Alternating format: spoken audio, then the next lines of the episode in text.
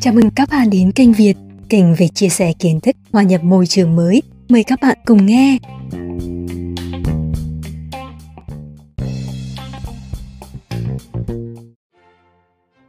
Từ thiện chẳng đâu xa, tiểu luận của Hồ Anh Thái.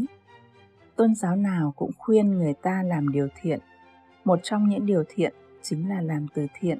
Từ hơn 2.500 năm trước, trong giáo hội của Đức Phật đã hình thành tập quán các nhà sư đi khất thực.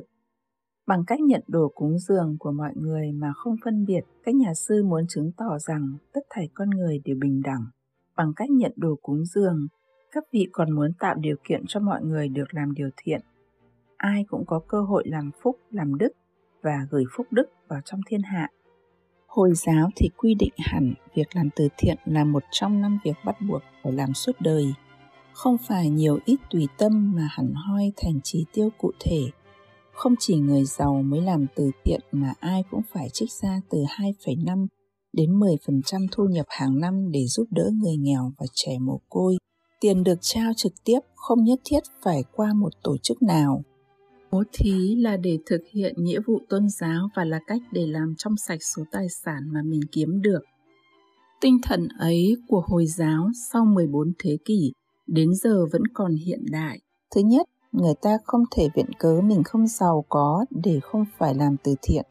Thứ hai, làm từ thiện không phụ thuộc vào thu nhập cao thấp.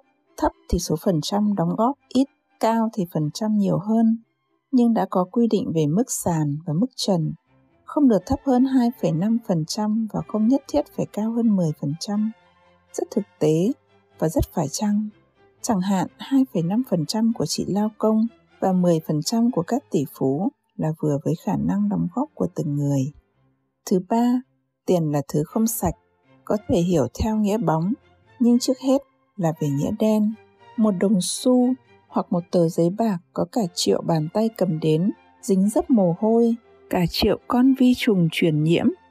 Đồng tiền ấy qua tay bao nhiêu người giàu nghèo, có khi phải đổ mồ hôi và máu, có khi phải dùng đến thủ đoạn đến những cách thức không hẳn đã trong sạch ngay thẳng.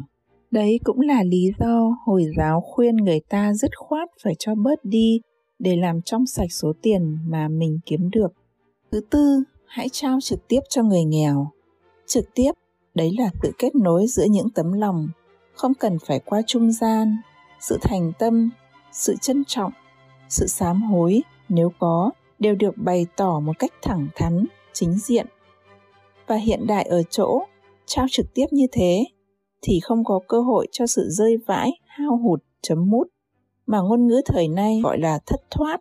Như vậy, làm từ thiện không phải là việc của riêng người giàu, cũng không phải là việc của riêng tôn giáo.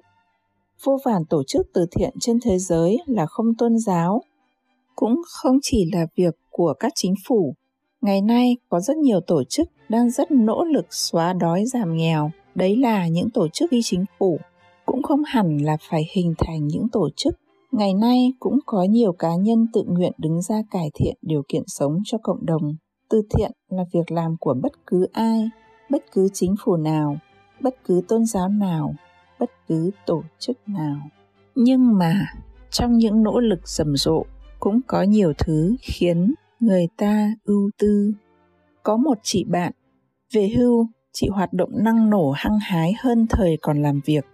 Tháng này một chuyến đi về miền Trung trao học bổng cho 10 cháu sinh viên nghèo vượt khó.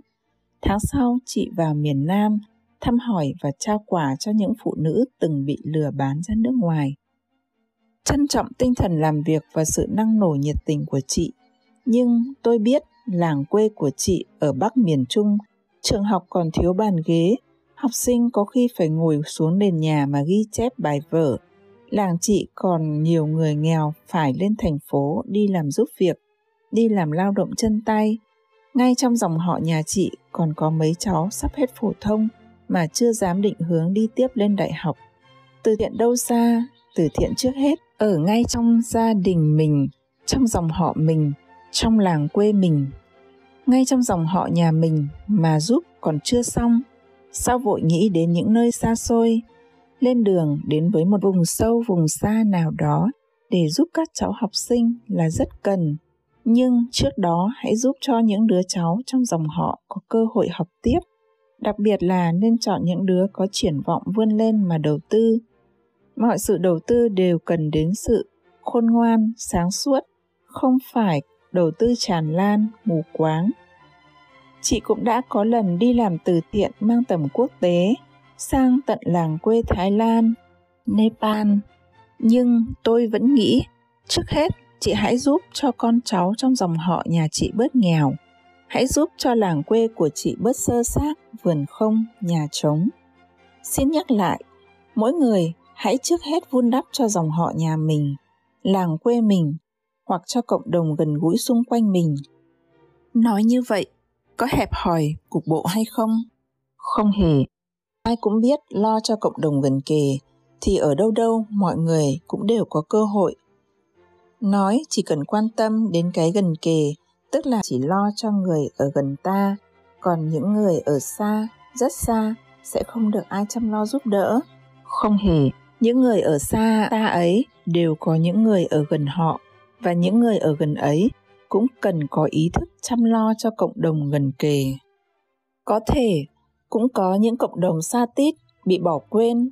Lúc ấy cần đến trách nhiệm của những tổ chức chính phủ và phi chính phủ. Lúc ấy, tất nhiên cũng cần đến sự chung tay của các cá nhân thiện nguyện. Theo đúng tinh thần đáp đền tiếp nối, pay it forward chị giúp cho một đứa cháu họ xa đứa cháu ấy học hành đỗ đạt rồi đến một nơi xa lập nghiệp. Lúc đó, đứa cháu ấy sẽ tự thấy có trách nhiệm với gia tộc và cả với những người trong cộng đồng cận kề với nó. Từ giúp gần mà thành ra giúp xa chính là như vậy. Từ bi với chúng sinh, tức là không chỉ từ bi với con người, mà còn là từ bi với mọi sinh linh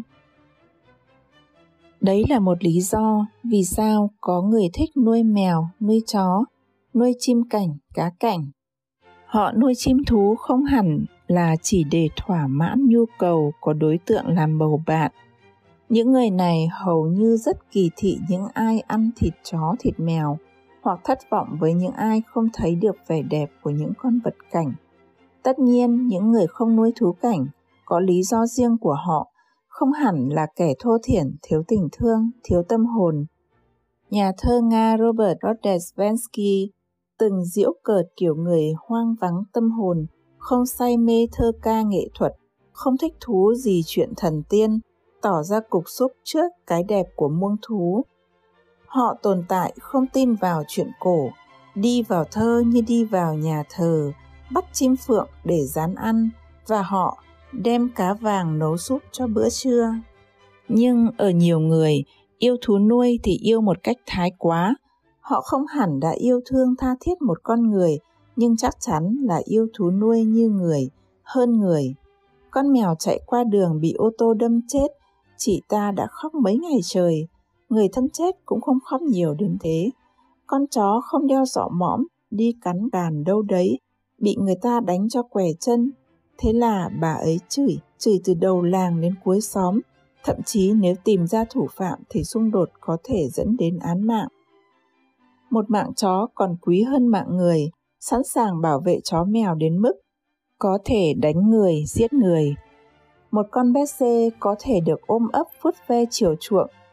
Mỗi ngày sơi vài ba lạng thịt bò, trong khi còn biết bao con người vất vưởng ngoài kia, ốm đau, thiếu đói ôi chao, tình yêu súc vật, từ bi với con vật mà từ chối từ bi với con người. Thời gian ở nước ngoài, tôi có quen một số người có tình yêu đặc biệt đối với thú nuôi, yêu cả thú hoang nữa. Ông ta, bà ta mua cả bao tải thức ăn lương khô cho chó hoang, mèo hoang, khỉ hoang. Đến giờ là ra trước cửa. Cả đàn chó hoang, khỉ hoang từ bên bìa rừng, bìa công viên mò đến ông ấy, bà ấy, cho chúng ăn. Nhìn chúng chiều mến, cám cảnh thương xót cho lũ thú hoang lang thang bơ vơ. Tốt thôi, tình yêu muông thú cũng có khi dẫn lối cho người ta đến với tình yêu chúng sinh, tình yêu nhân loại. Nhưng không phải luôn luôn như vậy. Vẫn có chuyện yêu chó mèo hơn người. Trong lúc ông ấy, bà ấy đang thương cảm cho lũ thú hoang bơ vơ. Chắc không phải lúc nào họ cũng nghĩ đến ở công viên bên kia đường còn nhiều lắm những đứa trẻ lang thang, cơ nhỡ mà chẳng được đoái hoài.